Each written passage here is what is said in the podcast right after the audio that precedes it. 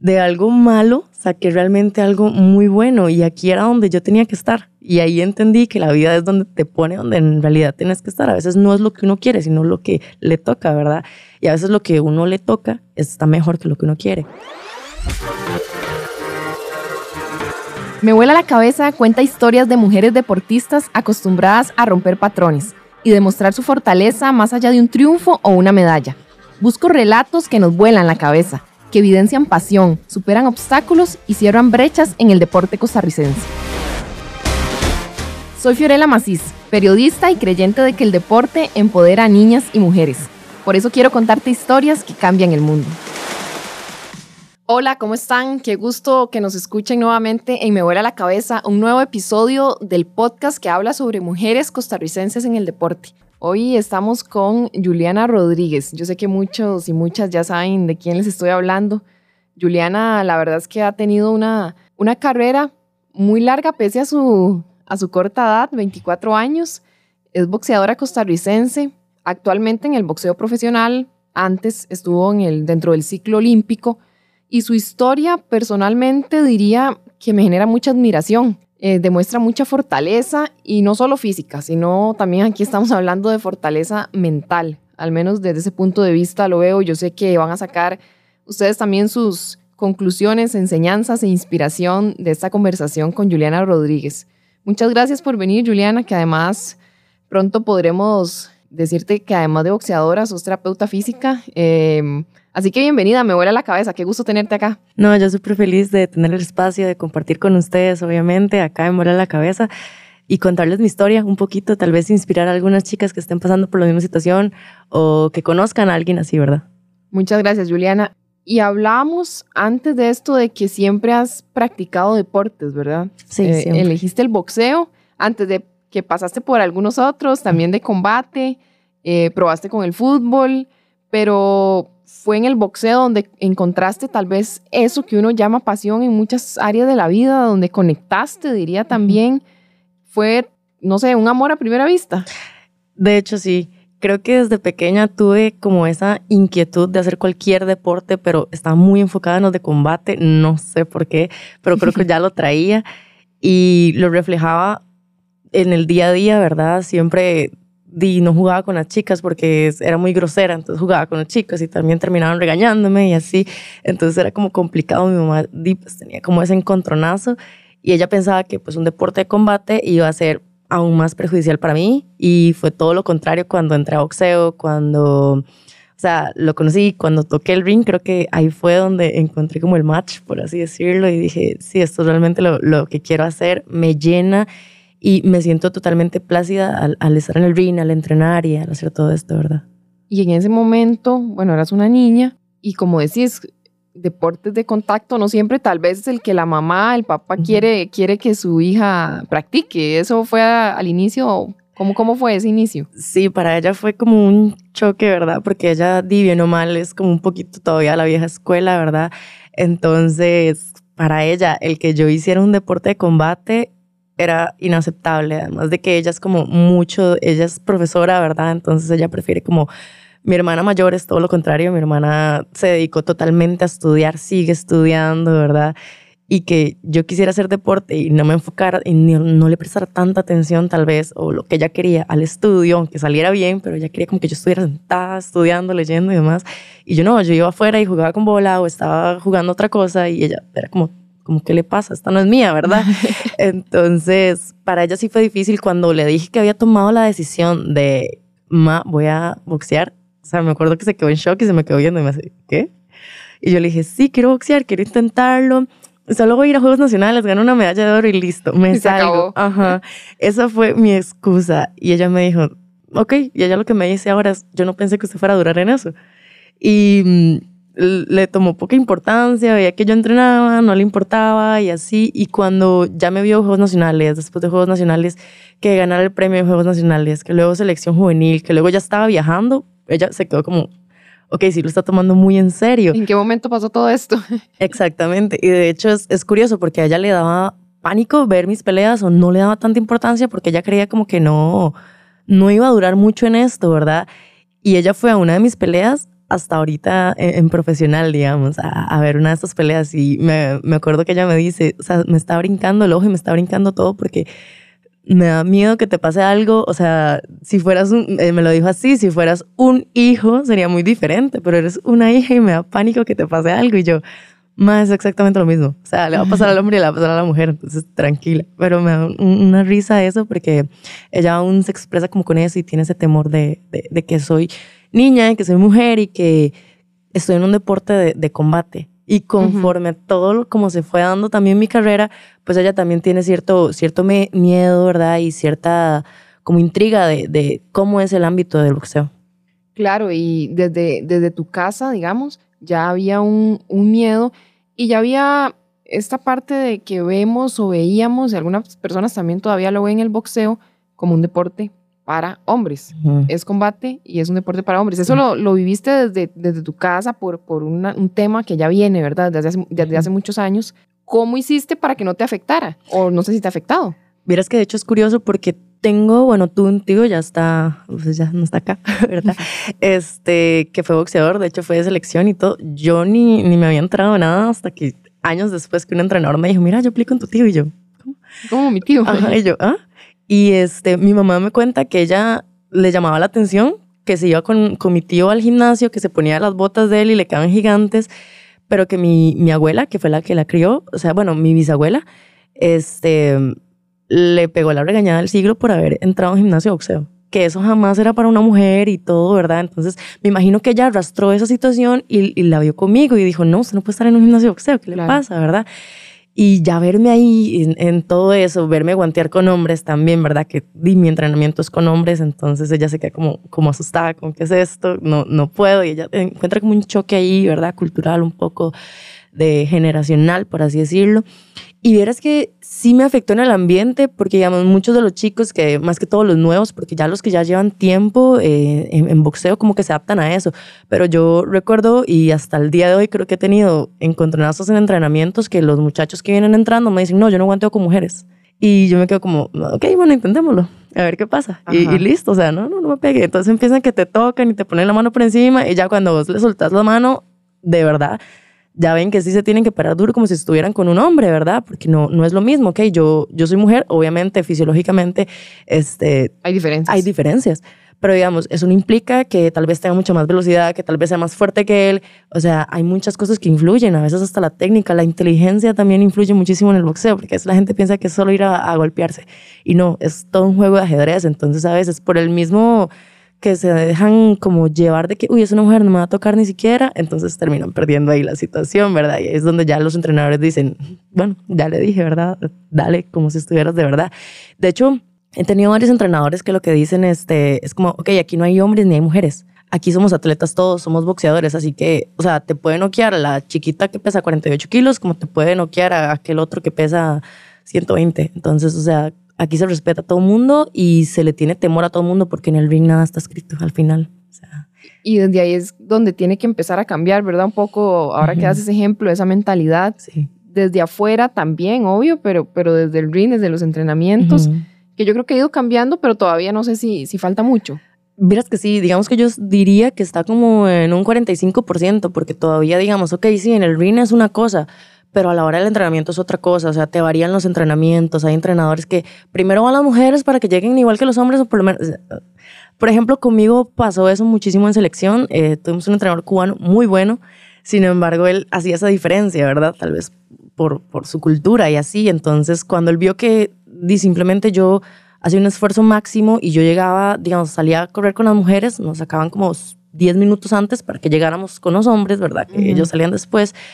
Y yo llegaba, o sea, los hombres pasaban a las chicas y yo llegaba con los hombres o llegaba antes. Entonces ya él vio esa, esa diferencia. Entonces yo salía, salían las chicas antes y luego yo salía con los hombres y llegábamos exactamente igual. Entonces él vio, él vio observando eso y dijo, ok, bueno, no, o sea, sí hay diferencia, pero dependiendo del esfuerzo que vos estés haciendo, del empeño que vos estés poniendo. Entonces ya él comenzó a ponerme los entrenamientos igual que los hombres, igual que todo, pero era porque estaba esa diferencia, que yo en serio quería esforzarme, en serio quería hacerlo.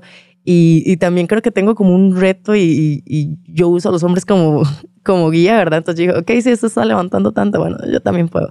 Y, y siempre he estado en ese, como en esa constante competencia y no es como una competencia de que, ay, quiero ser igual que los hombres ni nada así por el estilo, sino, ok, si ellos pueden, yo puedo, ¿por qué no? ¿Verdad? Entonces como eso. Y él fue cambiando eso y, ahorita sí, hay, sí ha cambiado pero te soy sincera, o sea, creo que falta mucho, tanto dentro del ring como fuera del ring, en el ambiente. Es, o sea, todavía hay mucha diferencia. ¿Y dónde crees que nació ese, ese espíritu que tenés, verdad? De que a mí nadie me va a decir que no puedo minimizar. Ajá. ¿Dónde, ¿Dónde crees que lo, que lo tomaste? Vieras que mi mamá, mi mamá es de esas personas, bueno, ella es educadora y ella siempre dijo, ok, pero ella lo tomó como de otro lado, como del lado, ok, no, yo soy profesora, yo voy a sacar un máster en esto, yo voy a hacer esto porque yo quiero que me traten igual como a mis compañeros. Y ella me, mm, siempre, uh, el otro día estábamos hablando que hay un compañero de ella que le dice compañerita, compañerita, como minimizando, y ella dijo, a mí no me diga compañerita, a mí dígame compañera porque a ellos usted les dice compañeros, ¿verdad? Entonces, hazme el favor. Y él dijo, ay, pero no sea histérica. No, eso no es ser histérica, me estás minimizando, punto. Entonces, creo que de ahí creo que saqué eso. Es, para mí, ella es un ejemplo, la, el temperamento de ella, yo siempre la vi como mi heroína en ese sentido, ¿verdad? Y yo dije, ok, si mi mamá no deja a nadie, ¿yo por qué me voy a dejar, verdad? No, yo simplemente voy hacia adelante y así me esté cayendo, porque me acuerdo muchas veces que estaba aguantando con hombres y me dejaban sangrando, me dejaban muertes gigantes o se burlaban porque me estaban golpeando y yo decía, bueno, que hoy te estás burlando, mañana, me, mañana voy a ser yo, tal vez. Entonces yo iba como tomando el día a día para crecer, para aprender, así, o sea, esté fallando, siento que cada día iba progresando y eso fue lo que me llevó hasta hasta el punto donde llegué. ¿Y qué te ha dado el boxeo ya como tal, no solo como atleta, sino como esa niña, esa mujer fuerte, ¿verdad? Mm. Eh, que ya venías con ese espíritu, lo fortaleció. Sí, lo impulsó demasiado, porque digamos, siempre fui como, ok, sí tenía ese carácter y, y ese ímpetu, ¿verdad? Pero había muchos, muchos aspectos de mi vida personal, emocional, que aún no, no los abarcaba y el boxeo me dio ese plus, ¿verdad? Porque digamos, si hablamos de autoestima, de que también era muy tímida y demás, entonces el boxeo me impulsó, me hizo, me hizo ver, o sea, muchas cualidades que no había visto en mí, me dio esa, esa fortaleza y te soy sincera, en cuestiones de autoestima me lo alzó muchísimo y no por el hecho de que, uy, soy boxeadora y puedo con todo, sino es que me dijo, ok, ya pasaste por esto, pasas por todas estas cosas, creo que puedes con esto, puedes hacerlo, o sea, vos sos grande, vamos a hacerlo. Y era como una voz adentro que yo le digo que es la, la vocecita del boxeo, pero era eso que me decía, vamos, sí podemos. O tal vez vamos por el, vamos por el último round, ok, bueno, ya eh, ganaste esta pelea, puedes ganar, no sé, pasar el examen o hacer tal cosa. Entonces era como eso y, y con la gente, o sea, a veces yo era muy tímida, muy cohibida y el boxeo me enseñó a, a, a, relajarme, me enseñó mi verdadera personalidad, por así decirlo, y a desempeñarme en muchísimos ámbitos. Estás escuchando Me vuela la cabeza, un podcast sobre mujeres que marcan la historia del deporte. Juliana, eh, ¿cuáles han sido esas las principales barreras de tu carrera deportiva? Dirías, hablando, bueno, ya nos has hablado mucho de cómo has sabido manejar, ¿verdad?, el ambiente y todo, pero yo supongo que hay momentos, eh, ha existido momentos complicados y que con esa actitud has sabido superar. Sí, vieras que también la actitud creo que me jugó un papel medio ahí difícil, como que contrarrestó lo que es la, la cultura o el ámbito del boxeo, ¿verdad? Porque es está liderado por hombres, todos son hombres.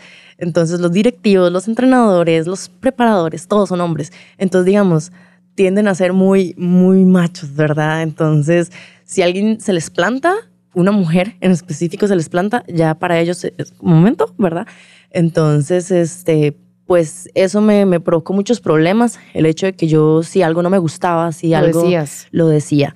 Entonces, no, entonces ya, no eres una buena atleta, no estás cumpliendo con, lo que se te está diciendo, me estás faltando el respeto cuando se le decía de buena manera. No, yo, yo pienso que eso está mal, yo no sé, no me gusta, no, no lo veo bien.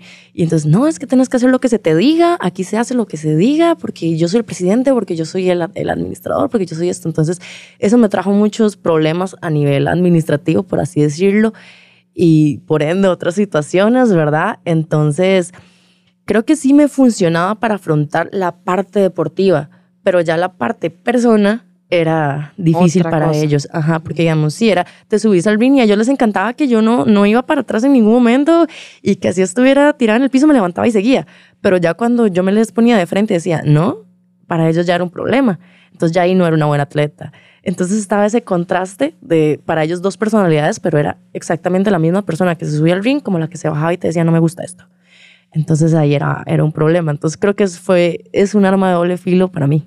Sí, eh, me llama la atención, no de la forma más positiva, ¿verdad? Pero es cierto eso que, que tocas de que está liderado por hombres y que a veces hemos visto a Hannah, ¿verdad? Hacer lo que, lo que ha hecho, a Yocasta, vos, sé que hay muchas otras mujeres, pero al boxeo todavía le falta mucho, ¿verdad? Porque está liderado por hombres, los que toman las decisiones son hombres, entrenadoras supongo que... Digamos, acá en Costa Rica es dos, es lo que he visto, y no se les da reconocimiento. Si vos ves todos los que viajan a, con selección y demás, son los hombres. Nunca se le daba la oportunidad a mujeres. Entonces es como complicadillo ahí, ¿verdad?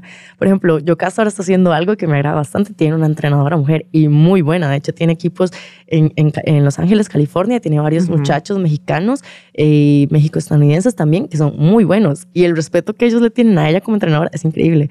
Entonces creo que ahí va como aumentando todo. Sí, ojalá que, que también cuando hemos tenido estas representantes que, que, nos han hecho ver, le han hecho ver a mucha gente que no, que el boxeo es para mujeres y para ver peleas entretenidas, buenas, donde nos podemos divertir, podemos ver muy buen boxeo que también repercuta, ¿verdad? En algún momento en la dirigencia, en las entrenadoras. Sí, yo siento que podríamos hacer como un poco más equitativo. O sea, las mujeres a veces tienen un instinto diferente al, al, al, del hombre o tal vez tratan de abrir un poco más la mente, de ver las opiniones de los demás. En cambio, los directivos, al menos los que yo he conocido, son cerrados totalmente cuadrados. O sea, esto es lo que yo digo y esto es lo que yo creo que está bien y punto. Y ok, yo digo, soy un directivo que llevo años en un lugar, pero no he logrado los objetivos mínimos. que estoy haciendo mal? Ahí es donde yo debo cuestionarme si mi dirigencia está bien, si debo darle el paso a alguien más o debo continuar a hacer algunos cambios y demás. Entonces ahí es donde yo digo, te está cerrando y a veces uno como mujer dice, sí, estoy fallando, entonces puedo hacer este cambio, no sé. Sí, es, es un buen punto de vista. ¿Y, cómo describirías, creo que has dado una pincelada, el ambiente del boxeo para, para las mujeres actualmente en Costa Rica y cómo has visto si ha cambiado un poquito desde que esa niña llegó a, hoy, ya con 24 años y todo lo que has recorrido, ¿cómo lo describirías? soy sincera y creo que lo que ha cambiado es en un 5% tal vez desde que yo inicié, porque aún están los mismos patrones, las mismas personas que eran alumnos ahora son entrenadores y continúan con esos patrones, son muy pocos los que los cambian, entonces se ve muy mínimo el, el, el hecho de que, ok, vamos progresando, sino como que está estancada la situación, ¿verdad? Sin embargo, pues hay personas que han intentado hacer cambios y, se les agradece y demás, pero las otras personas tratan de frenarlo. De hecho, yo tomé la decisión como de salirme de, Juegos Olímpicos por, bueno, y de, de, todo lo demás, de Olímpico, del ciclo, por el mismo ambiente. Yo ya estaba hostigada, mi salud mental se estaba viendo afectada entonces yo un día me acuerdo que me levanté y dije, no, yo ya no puedo más con esto, o sea, yo ya no puedo seguir luchando contra los federativos, no puedo seguir luchando también en el ring con toda la presión de entrenamientos, con toda la presión que conlleva también mi carrera. Yo dije, ok, yo suelto una cosa, suelto la otra, ¿verdad? No, no puedo con todo esto. Y me ganó más la emoción, digamos, de que yo ya estaba sufriendo por lo que años atrás estaba disfrutando, ya para mí no era pleno estar ahí, no era pleno entrenar ahí. Entonces yo dije, ok, me duele demasiado, me duele en el alma porque es como mi sueño entero, ¿verdad? Pero creo que tengo que dejarlo ir. Y ya veremos si en algún momento lo retomo o voy a ver qué hago. De hecho, profesional nunca estuvo en mi mente. Yo siempre soñé con, con olímpicos, con una medalla olímpica y demás desde pequeña. Entonces, cuando se vio la posibilidad de profesional, vi que el ambiente era muy diferente porque se trabaja mucho en pro del, del, atleta. Sin embargo, esos matices de que todavía está liderado por hombres, de que hay tratos que se le dan a las boxeadoras que a pesar de que sos profesional, o sea, te tratan como un objeto sexual a veces o, o para vender tu carrera tenés que verte de una forma mucho más atractiva, no importa qué tan buena sea, sino que tienes que ser atractiva. Si vos ves peleadoras en, en el extranjero, pueden ser muy buenas, pero no tienen los mismos seguidores que tienen otras chicas que realmente son muy bonitas, ¿verdad?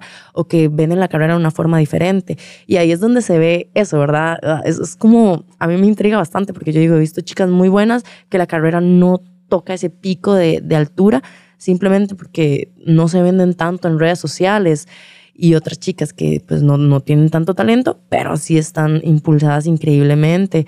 Obviamente uno respeta pues todo cómo se lleva la carrera y todo, pero ahí es donde se ve ese, ese machismo o esa forma de que la mujer se ve como un objeto sexual en los medios, así sea atleta o no. De hecho me dio mucha, no gracias, sino que me gustó mucho un comentario de Andrea Vargas una vez que dijo, yo soy atleta, yo no soy modelo ni soy influencer. O sea, a mí no me pidan que suba fotos en redes sociales a cada rato ni que sean perfectas. O sea, yo soy atleta, yo paso todo el día entrenando. No me pidan eso, ¿verdad? Entonces, a mí me gustó mucho eso, la verdad, porque a veces sí es, te exigen demasiado en el medio de, de, de deportivo, ¿verdad? Que te tenés que ver de cierta forma, que tu cuerpo tiene que ser de cierta forma porque sos atleta, porque sos mujer, porque te tenés que ver femenina, pero a la misma vez tenés que resistir todos los entrenamientos, ¿verdad? Y yo digo, no, o sea, no me voy a ver de así como modelo de Victoria's Secret si estoy alzando pesas como una loca en el gimnasio, o sea, jamás, ¿verdad? Entonces eso para mí es curioso como no solamente en el boxeo, sino muchísimo o generalmente la mujer se tiene que ver femenina, pero tiene que ser una súper atleta, o sea, es curioso para mí.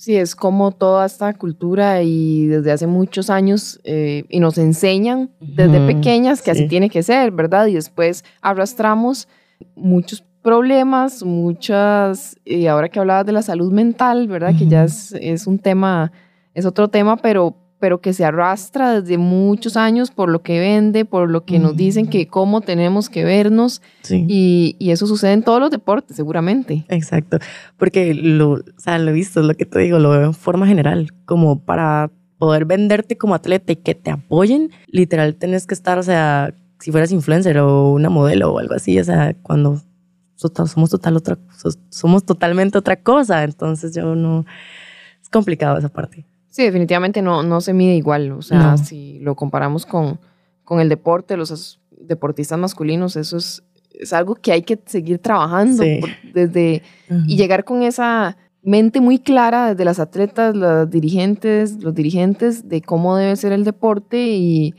y ahora también, además de que es algo que viene desde hace años, tocabas un tema muy importante que es que se une, ¿verdad? Lo que vende y las redes sociales, marketing, todo al final converge, ¿verdad? En conjunto. Y es curioso porque yo he visto o he escuchado comentarios a veces en eventos que dicen, uy, qué buen boxeador que es él. Y tal vez peleó una chica antes. Qué linda ella, ¿verdad? Súper guapa. Y tal vez ganó y súper buena, digamos. Y yo, el comentario está totalmente fuera de lugar, digo yo. O sea, está en un no, totalmente fuera de lugar. Y siempre salen. Sí, es, es cierto y es, lamentable, la verdad. Yo creo que que son muchos, muchas personas las que tenemos que hacer, digamos, como esos cambios para que al final no se den esos, esos comentarios. Y, y, como decías vos, hay gente que le molesta cuando, si escuchas este ejemplo que nos acabas de dar y decís, pero ella es buena, o sea, porque tu característica sobre ella es su físico y no su talento. Exacto. Y ahí es donde uno se queda como, o sea, ella vale más, creo que por lo que está haciendo ahí arriba, que es arriesgando su vida y demostrando un deporte, o sea, increíble, como que se ve linda. O sea, no sé hay más detrás de eso. ¿Conoces historias de mujeres que hacen grande el deporte costarricense? Las queremos conocer. Escribinos al correo mehuelacabeza.gmail.com Juliana, y ahora hablabas de tu carrera en el ciclo olímpico, ¿verdad? Para hacer esa, esa, diferencia de lo que estás haciendo ahora, que es profesional, eh, te saliste del ciclo olímpico, y uno de esos em, momentos complicados fue cuando no, no pudiste ir a, a, Tokio 2020 a los Juegos Olímpicos. ¿Qué, ¿Qué, significó? ¿Cómo fue y cómo te marcó, verdad? Bueno, te, te saliste, obviamente, del ciclo, eso supongo que fue una de las consecuencias, pero ¿y cómo sobrellevaste, verdad, este, este momento tan, tan complicado? Te soy sincera, para mí fue un, o sea, fue un pico muy bajo, o sea, toqué fondo, para así decirlo, porque llevaba años tratando de llegar a ese punto. Es el punto máximo para cualquier atleta. Eh, me esforcé mucho, bien o mal, solo hice un ciclo, sin embargo, o sea, en ese corto tiempo logré esa clasificación, logré muchas cosas que no había tenido Costa Rica, eh, ganar combates en un mundial, o sea, medallista en todos los eventos. Entonces yo dije, ok, voy bien. Cuando vi la clasificación, yo dije, ok, sí, lo logré. Y yo dije, ok, aquí lo voy a hacer bien, pero en el siguiente ciclo lo voy a hacer mejor cuando vi que habían declinado la, la participación, mi mundo se cayó. O sea, te soy sincera, yo no sabía qué hacer, no sabía quién llamar, mm, o sea, no pude acudir absolutamente a nadie y ya no se podía hacer nada, o sea, no, no había vuelta atrás, por más que yo intenté, eh, también traté de hacerlo como por el medio legal y yo llegué a un punto donde ya yo dije, ok, no lo voy a hacer porque ya por más revuelta que yo haga, ¿verdad? Ya no voy a ir. O sea, ya, ya no voy a ir y, y ya esto quedó marcado y ya se llevaron mi sueño, por así decirlo. Entonces yo dije, dejo esto así y, y avanzo con mi vida porque si no, no voy a lograr nada, ¿verdad? O sea, ya no puedo hacer nada. Ya ellos tomaron la decisión por mí.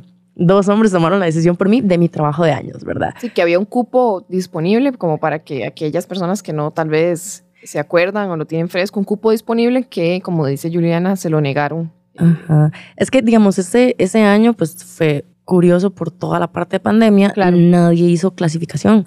Se clasificaba por, o sea, por ranking. Yo dije, ok, bueno, yo, yo hacía 51 kilos y me pasé a 57 el último año tras de eso, ¿verdad? Entonces yo dije, no, no voy a clasificar. ¿Cómo voy a clasificar si llevo un año, verdad? No ranqué jamás. Y no contaba con que iban a unir todo el ciclo. Entonces ahí se tomaba como el ranking y decían, bueno, este merece ir, este no, y así, ¿verdad? Entonces, cuando se da la clasificación, o sea, todo el mundo esperaba como que Costa Rica no fuera o que fuera un hombre, porque eran los que llevaban la carrera como más, más larga y solamente en, un, en uno de los pesos, ¿verdad? Entonces, para mí, ver esa clasificación ahí fue un logro. Sin embargo, o sea, pues se fue toda la, a la deriva, ¿verdad?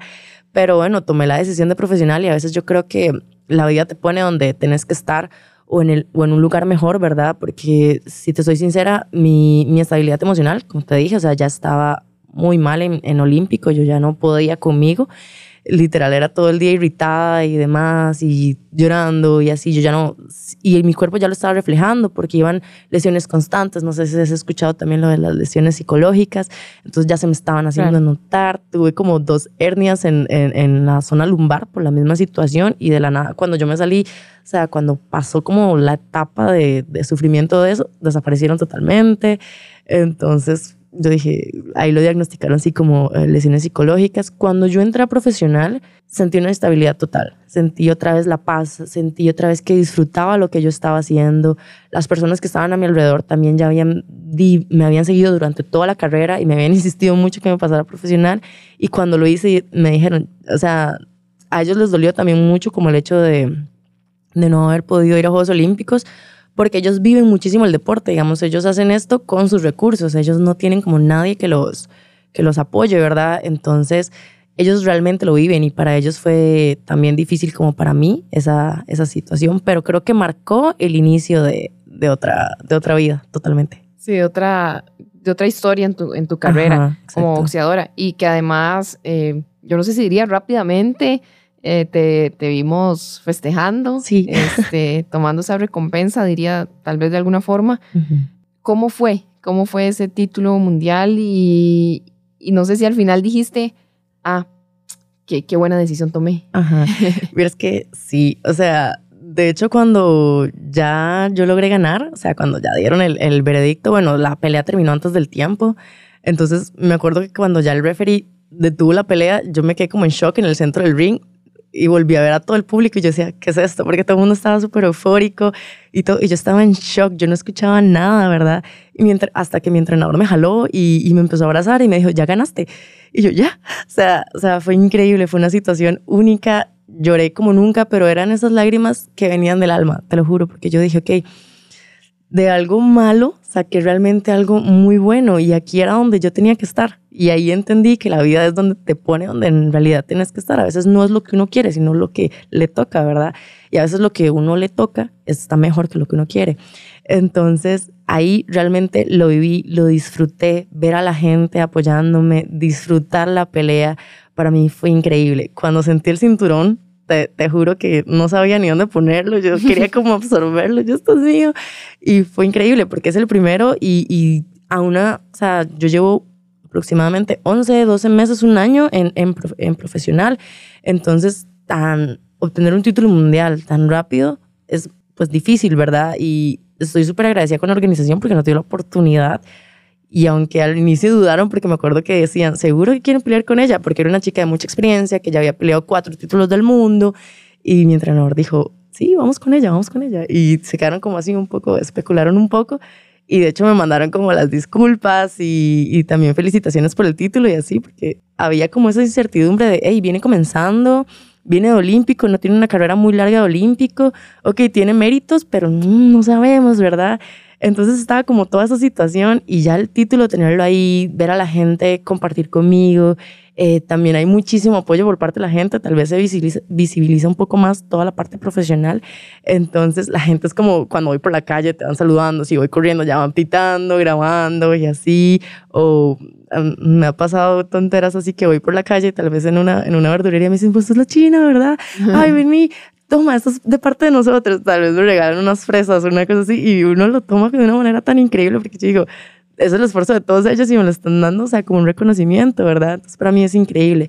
La verdad, para mí es un, un, mérito único, ahí lo tengo guardado como mi tesoro más grande y espero obviamente tener muchos más porque di, viene comenzando todo, ¿verdad? Y pasé años en olímpico y ahora en, en profesional pues espero hacer lo mismo también, llevar una carrera un poquito larga y, próspera, pero no solo por mí, sino por el hecho de que yo quiero también abrirle el paso a otras chicas. Olímpico acá está un poco pues estancado, entonces tal vez queden el paso o apoyarlas y quizás, quien quita, eh, entrar yo eh, como apoyo por aparte de la, de la asociación, en, que entre por fin una mujer y que, quiera, que quiera que esto avance y que el deporte en general avance. Sí, tocas un tema muy importante que yo siempre quiero eh, resaltar, ¿verdad? Acá me duele la cabeza que es esa inspiración que generan, que generas vos y generan muchas atletas, muchas mujeres involucradas de una u otra forma en el, en el deporte.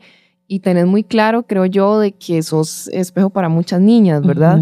Y que desde tu posición también puedes ayudar. Claro, sí, digamos, esa es una de mis metas principales. Primero, abrir obviamente el paso. Y como creo que uno lo abre simplemente con el, el hecho de estar ahí, de hacer las cosas bien, de llevar la carrera de una forma adecuada, de que ellas te vayan viendo y digan, ay, yo quiero ser así, yo quiero hacer esto, porque no es un deporte solamente para hombres y que ellas vayan viendo esto, que cualquier persona lo puede hacer, hombre, mujer, como quiere identificarse, puede hacerlo, ¿verdad? Entonces, digamos, primero, ese es el primer paso, ¿verdad? Y luego dar mi apoyo en general, crear, o sea, como un camino mucho más limpio para ellas, yo ir puliéndolo, ¿verdad? Porque a mí sí me tocó afrontar cosas difíciles, ¿verdad? Y no quiero que eso vuelva a pasarle a ninguna de ellas, que se vuelva a repetir. El, el, ámbito del boxeo pues es muy difícil y no es que va a ser fácil así yo lo abra, porque siempre va a haber de todo en este mundo, pero quiero que para ellas sea más fácil, quiero estar ahí, quiero dar un apoyo sincero para todas las, eh, todo el gremio, ¿verdad? Porque si para mí fue perturbante muchas etapas de, de, mi vida como atleta olímpica, pues sería lo, lo, mínimo que podría hacer, ¿verdad? Después de tanto que me dio el boxeo y a pesar de que me quitó, pues devolverles un poquito de este modo. Seguimos en Instagram como me vuela la cabeza. Juliana Rodríguez, boxeadora y una mujer que nos inspira, que empodera, yo sé que a muchas otras niñas. Estamos acá hablando y me vuela la cabeza y con lo que cerraste anteriormente, eh, un tema del que has hablado eh, abiertamente en algún momento es de, y hablábamos de ese ambiente, ¿verdad? Que sea en el boxeo y que en algún momento sufriste cuando eras eh, mucho más joven, abuso sexual, ¿verdad? Sí. ¿Cómo sobrellevar esta situación? ¿Cómo la sobrellevaste? ¿Cómo la has sobrellevado? Porque supongo que es algo que, que siempre va a estar ahí, ¿verdad? Y que, y que incluso no te sacara del boxeo, ¿verdad? Porque bien pudo decirte aquí, no, la verdad es que me voy. Sí, porque al final, día ahí está tu herida, ¿verdad? Entonces, bueno, sí, yo cuando estaba en la etapa de Juegos Nacionales, pues el entrenador que era el encargado de, de todo el, el, ciclo de Juegos Nacionales, pues tenía un constante como un, un, ritmo atípico, ¿verdad? De llevar a sus atletas, a las boxeadoras, eh, pues entre acoso, hostigamiento y demás, en general a muchas de las atletas, no solamente a mí, eh, se vieron afectadas. Sin embargo, yo fui la primera que decidió hablar y, y, hacer la denuncia respectiva, ¿verdad? Cuando yo, cuando yo hice la denuncia, ahí se fueron otras chicas por detrás, ¿verdad? Tomaron la iniciativa de, ok, no, ya esto hasta aquí llegó sufrieron durante años, yo sufrí durante años, ¿verdad? Y yo llegué a un punto en el que ya yo no pude más, ¿verdad? Yo dije, ya estoy cansada. Este, él, él creaba como esa, esa personalidad de que uno le tenía demasiado respeto, uno le tenía miedo, entonces pues obviamente uno se quedaba callado. Y yo decidí romper ese silencio, lo hice, ahí se fueron las chicas detrás, eh, tiene alrededor de unas 10 denuncias por, por abuso sexual, por hostigamiento, y este, por contenido ilícito también con, con niñas y demás. Entonces, ahí estábamos en, en, juicio. Cuando yo hice la denuncia, te soy sincera, o sea, el apoyo por parte de, del gremio boxeo fue nulo, sino que más bien lo que hicieron fue tacharme a mí de la que yo era la mala, la que estaba mintiendo, que eso era mentira y él se encargó como de crear rumores por, por todas partes cuando se dio cuenta que nosotros habíamos denunciado y como yo había sido la, la cabecilla de todas las denuncias, pues fue peor para mí. De hecho, yo tuve que cerrar redes sociales, tuve que cambiar número de, de celular y todo, porque las mismas eh, mamás de, de los otros chicos de boxeo me llamaban a decirme que yo era una mentirosa, me escribían, escribían en las notas que, ponía, que salían del periódico y demás. Entonces, para mí fue una situación, o sea, fatal. De hecho, yo tenía, cuando hice la denuncia, tenía un evento después, como una semana después de, de, eso, internacional en Ecuador. Y me acuerdo que eh, todo el mundo me decía, no vaya, no vaya, porque van a decir, ¿cómo es posible que vas a ir a un evento después de que fuiste abusada sexualmente? Jamás, eso es mentira. Entonces, eh, no, porque va a ir a disfrutar, a hacer un evento, si, si viene, dice poner una denuncia. Yo, y en mi mente jamás pasó por, por, o sea, eso, ¿verdad? Sino que lo que yo decía, ok, esta situación me pasó, pero no me va a representar a mí toda la vida, yo tengo que seguir adelante. Así haya pasado un día, yo tengo que seguir adelante, yo no me voy a estancar en esto. Entonces, cuando regresé, pues estuvieron todos los comentarios de estos que te dije, y para mí fue un, un choque increíble. Yo le decía a mi mamá, yo quiero salir corriendo, yo no quiero estar aquí. Y digamos, tengo familia viviendo en el extranjero, entonces yo le decía, mami, por favor, mándeme a otro lado porque yo ya no aguanto más esto. O sea, y cuando iba a eventos, yo sentía que todo el mundo se me quedaba viendo, como no sé, como extraño, ¿verdad? Y me sentía, me acuerdo que me sentía súper chiquitita entre toda la gente y era increíble para mí, o sea, porque yo no sabía si salir corriendo o si afrontarlo, ¿verdad? Entonces yo, di, pues, llevé terapia y demás, ¿verdad? Para poder afrontar toda esta situación. Después di años de juicio porque la, la ley acá en Costa Rica, pues, es un poquito lenta, ¿verdad? Una cosa de locos. Y cuando era el 2020, toda la etapa de clasificación, justamente para el clasificatorio, era también como la decisión del juicio, ¿verdad? Entonces yo estaba como con una cosa, con la otra, era demasiado en la cabeza, ¿verdad? Y nos dan, la, nos dan el resultado y lo dan como absuelto por duda, ¿verdad? Como lo que quiere decir esto es como, bueno, no sabemos si pasó y tampoco si no pasó, entonces mejor lo dejamos libre. Eso es lo que significa, ¿verdad? Entonces, yo tomé la decisión de, de, decir, ok, no, jamás. O sea, de hecho también a nosotros nos habían dicho, no, no necesitan abogado porque como son menores de edad, este, el, el gobierno lleva todo esto. Y uno, a los 17 años, uno que va a decir, ay, no, tengo que tener abogado, ¿verdad? jamás, ¿verdad? Uno no sabe cómo llevar un caso de estos. Y ya en el 2020 yo dije, no, a mí no me vuelven a agarrar así en estas, ¿verdad? Jamás. Entonces yo tomé la decisión de hacer la inversión de pagar un abogado de esa magnitud, que o sea, que es un caso difícil, que te piden un montón de plata, ¿verdad? Que no estamos hablando de que voy a pagar un millón ni 500 mil colones, ¿verdad? Entonces yo dije, no, o sea, a mí no me interesa si me toca gastar toda la plata. Yo lo único que necesito es justicia, porque al final es cerrar un ciclo, ¿verdad? Para uno esa situación es, es difícil. Entonces hice, hice esa, esa inversión y estamos en apelación ahora, ¿verdad? Porque yo digo, no es solamente por el hecho de que uno, a veces la gente dice, ay, no, es que lo que tienes es pura cizaña de, de querer meterlo sí o sí a la cárcel. No, es uno, cerrar mi ciclo y dos, que eso no le vuelva a pasar a tu chica, porque no fue que me pasó solo a mí, sino que hay muchas chicas más, que hay chicas que ya lo habían denunciado antes y nadie sabía. Entonces, o sea, es eso, cerrar esto y parar a esa persona con, con, esta situación, porque no es nada lindo para uno vivir esto. Y es eso lo que, lo que vos me decías, es algo que te persigue toda la vida. Y aunque uno aprende a abrazarlo, a decir, ok, sí, uno abraza como, por así decirte, a la, a la niña y le dice, ya, ok, sí nos pasó, pero vamos a seguir, vamos con todo, ¿verdad? Entonces es eso, es, es, darle una respuesta a esa niña y decirle, ok, sí, ya estás bien, ya yo te voy a cuidar y todo, no pasa nada, ¿verdad? Entonces, este, yo sí viví como bastante con esa situación. Aún para mí es difícil, a veces eh, hay momentos en que las fechas o algo así, pues uno se acuerda de todo, o a veces alguna persona que te lo vuelve a recordar y uno, uy, o te dice algún, o vos escuchas algún comentario ahí en el gremio de boxeo todavía. Entonces es, es difícil. De hecho, para mí es duro. Hace poco, me acuerdo que estaba viendo los centroamericanos que pasaron hace poco de boxeo y él estaba presente ahí. O sea, entonces uh -huh. muchas de la gente de, de, de la entidad apoyaba a, a, esta persona y cubren muchísimas de las cosas que pasan. Por ejemplo, hace poco hubo una situación, de hecho, con un entrenador y han pasado en varias ocasiones y esos entrenadores que fueron denunciados por ciertas situaciones aún trabajan con la asociación o la asociación va y declara a favor de ellos. El entrenador de selección fue a declarar a favor de él. Entonces yo dije... ¿Qué apoyo nunca has sentido de esa no, parte? No, más bien más fue como, vamos a ver cómo la sacamos y, y, cómo te devolvemos a vos, ¿verdad? Entonces fue eso, hasta que lograron sacarme, ya ahí, sí lo metieron a él, ¿verdad? Entonces para mí fue como, cuando vi eso, yo dije, uy, ¿qué es esto, verdad? Realmente nunca quisieron que estuviera ahí y realmente nunca me apoyaron ni como atleta, ni como persona, ni como mujer, porque digamos, yo como, como presidente simplemente no permitiría que una persona que está acusada por esto, que no solamente por una persona y las que están, las que lo acusaron son atletas, jamás lo dejaría acercarse a, a más chicas o chicos, por así decirlo. También gracias por compartirlo porque sabemos que muchas veces alguien que te escucha, ¿verdad? Las necesita. Sí. Y, y, por ese compromiso también que tenés, como decías, para cerrar ese ciclo de Juliana la niña, pero también para que no suceda, sí. este, le suceda más a más mujeres, a más niñas, ¿verdad? Y es que lo que yo siento es que como costaba mucho que las chicas hablaran, porque ha pasado y he escuchado de muchas chicas que han pasado por situaciones similares, pero no lo hablaban por miedo a, qué iban a decir ahí, a qué, cómo me iban a tratar, a si mi carrera se iba a acabar después de esto, ¿verdad? Claro. No lo hacían, entonces ellos seguían haciendo las mismas, siguiendo los patrones, haciendo lo peor, ¿verdad? porque todo el mundo estaba callado. Hasta el momento en que se habló y, se sacó a la luz, pues ahí se cesó un poco la, la situación, pero si yo no lo hubiera hecho, cuántas chicas más hubieran pasado por esto, ¿verdad?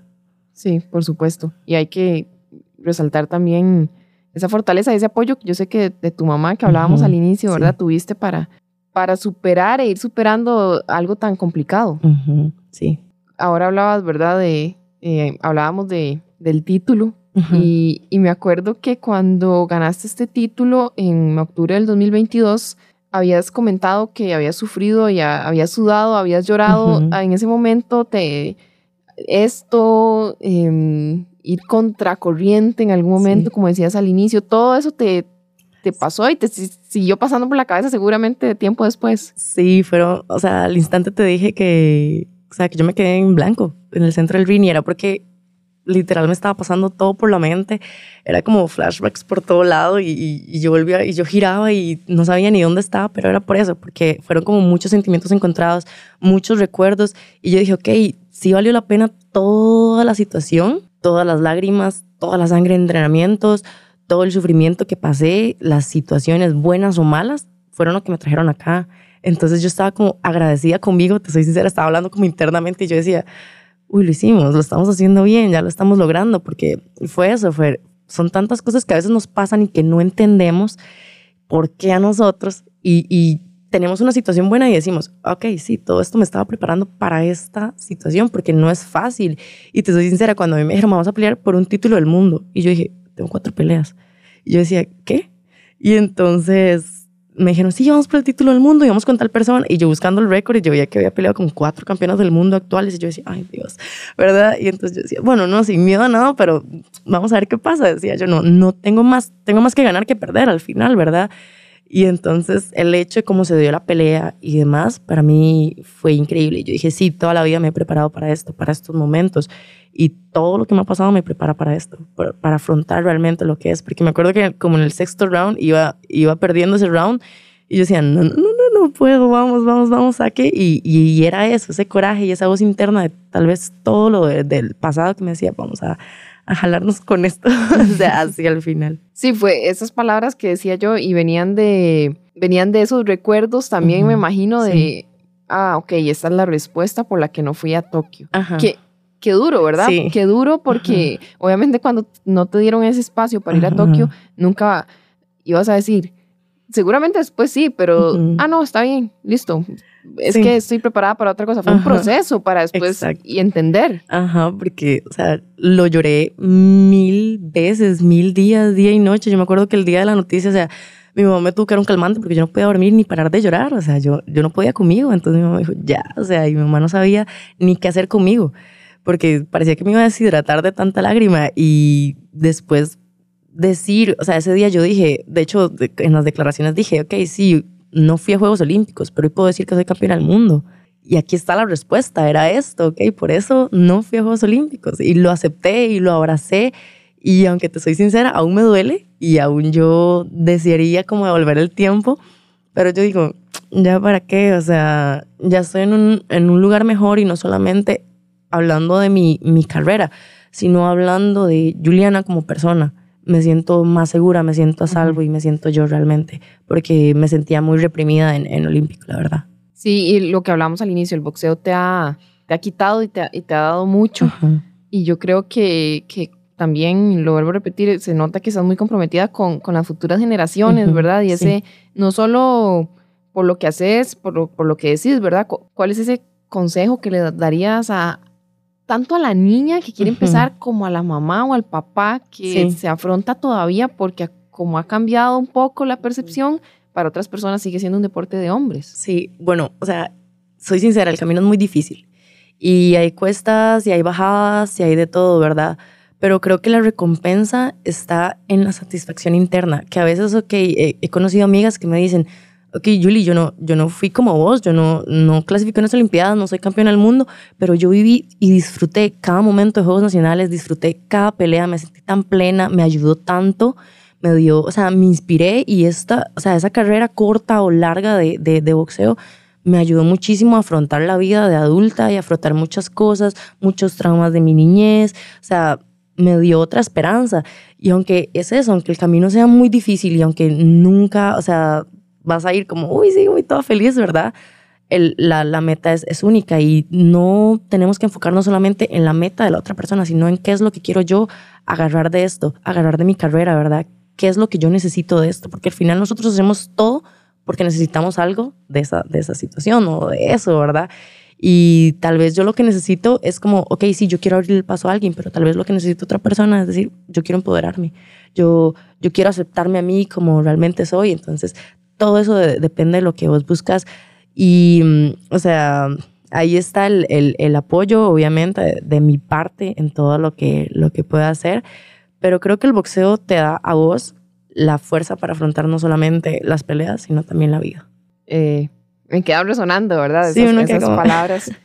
De verdad que muchas gracias, Juliana. Quería preguntarte para, para terminar, porque, insisto, yo sé que muchas personas se inspiran en vos y, en lo que haces em, y cómo lo haces, pero también supongo que ha habido mujeres que te, que te inspiran, que, que te vuelan la cabeza, como decimos acá. ¿Podés compartirnos alguna también involucrada o no en el deporte? Verás que hay varias ahorita en deporte. De hecho, bueno, te soy sincera, la primera para mí, desde que estaba pequeña, desde que comencé boxeo, creo que fue Hannah. Para mí abrió todo, el, quitó todo ese tabú, ¿verdad? Claro. De que, uy, una mujer y en profesional. O sea, entonces ella quitó ese tabú pues creo que para mí es una de, de las principales figuras, y todavía aún mejor que sea nacional y que esté como entre las primeras a nivel mundial. Para mí es increíble. Eh, además de la personalidad de ella, que es muy, muy, muy linda. Ella, de hecho, se, se, comunicó varias veces conmigo cuando pasó la primera situación de juegos, cuando ella se dio cuenta como de la situación de abuso también. De hecho, ella también expresó que ella sufrió, sufrió de abuso.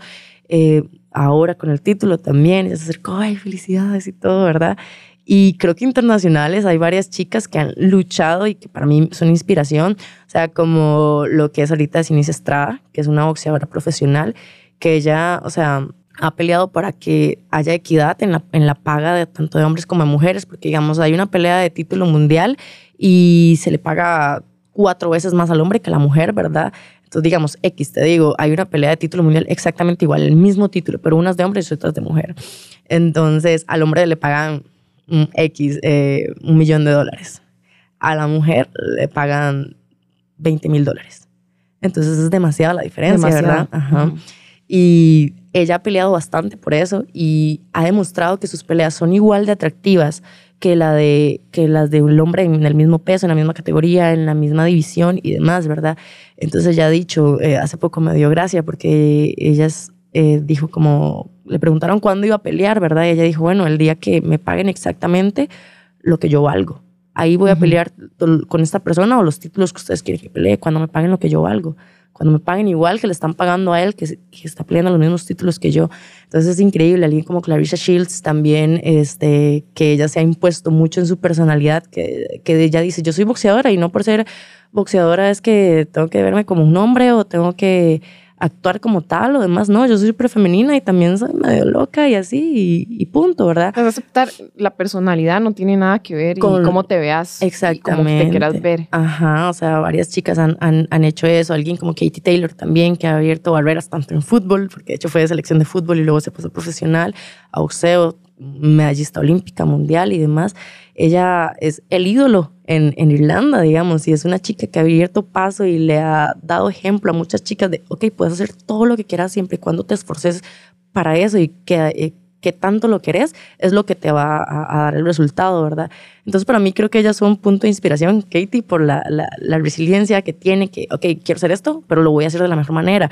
Eh, quiero esto, lo voy a conseguir porque voy a hacerlo, voy a entrenar para esto y las otras chicas porque esa es mi personalidad y eso no influye en absolutamente nada de lo demás y que realmente me den lo que yo valgo como simiesa, creo que son puntos, son chicas que para mí yo digo, ay, yo quiero, ¿verdad? Porque son cosas y ámbitos en los que uno también está peleando y está detrás de ellas, ¿verdad? Y ellas son las que están abriendo todo ese paso, toda esa brecha. Juliana, muchas gracias, de verdad que muchas gracias por, por compartir eh, todo un poquito de, tu carrera, de, lo que has hecho y de cómo dijiste, cómo has puesto tu personalidad también para, para luchar por lo que querés y, saber que hay momentos difíciles, hay momentos de mucha alegría y, y, has seguido adelante. Eh, gracias por, por inspirarnos, por dejarnos este episodio tan, tan bonito, la verdad. Y sé que muchas personas y muchas mujeres lo van a, lo van a disfrutar. Muchas gracias y mucha prosperidad en tu, en tu carrera y en lo que querrás hacer en el futuro. Muchísimas gracias y un saludo para todos los que están escuchando. Gracias a Juliana Rodríguez y nos escuchamos la próxima semana. Recuerden, todos los miércoles un nuevo episodio en Me Vuela la Cabeza. Nos pueden escuchar en Spotify, Apple Podcast y nos pueden seguir en redes sociales, Instagram y TikTok. Gracias. Chao.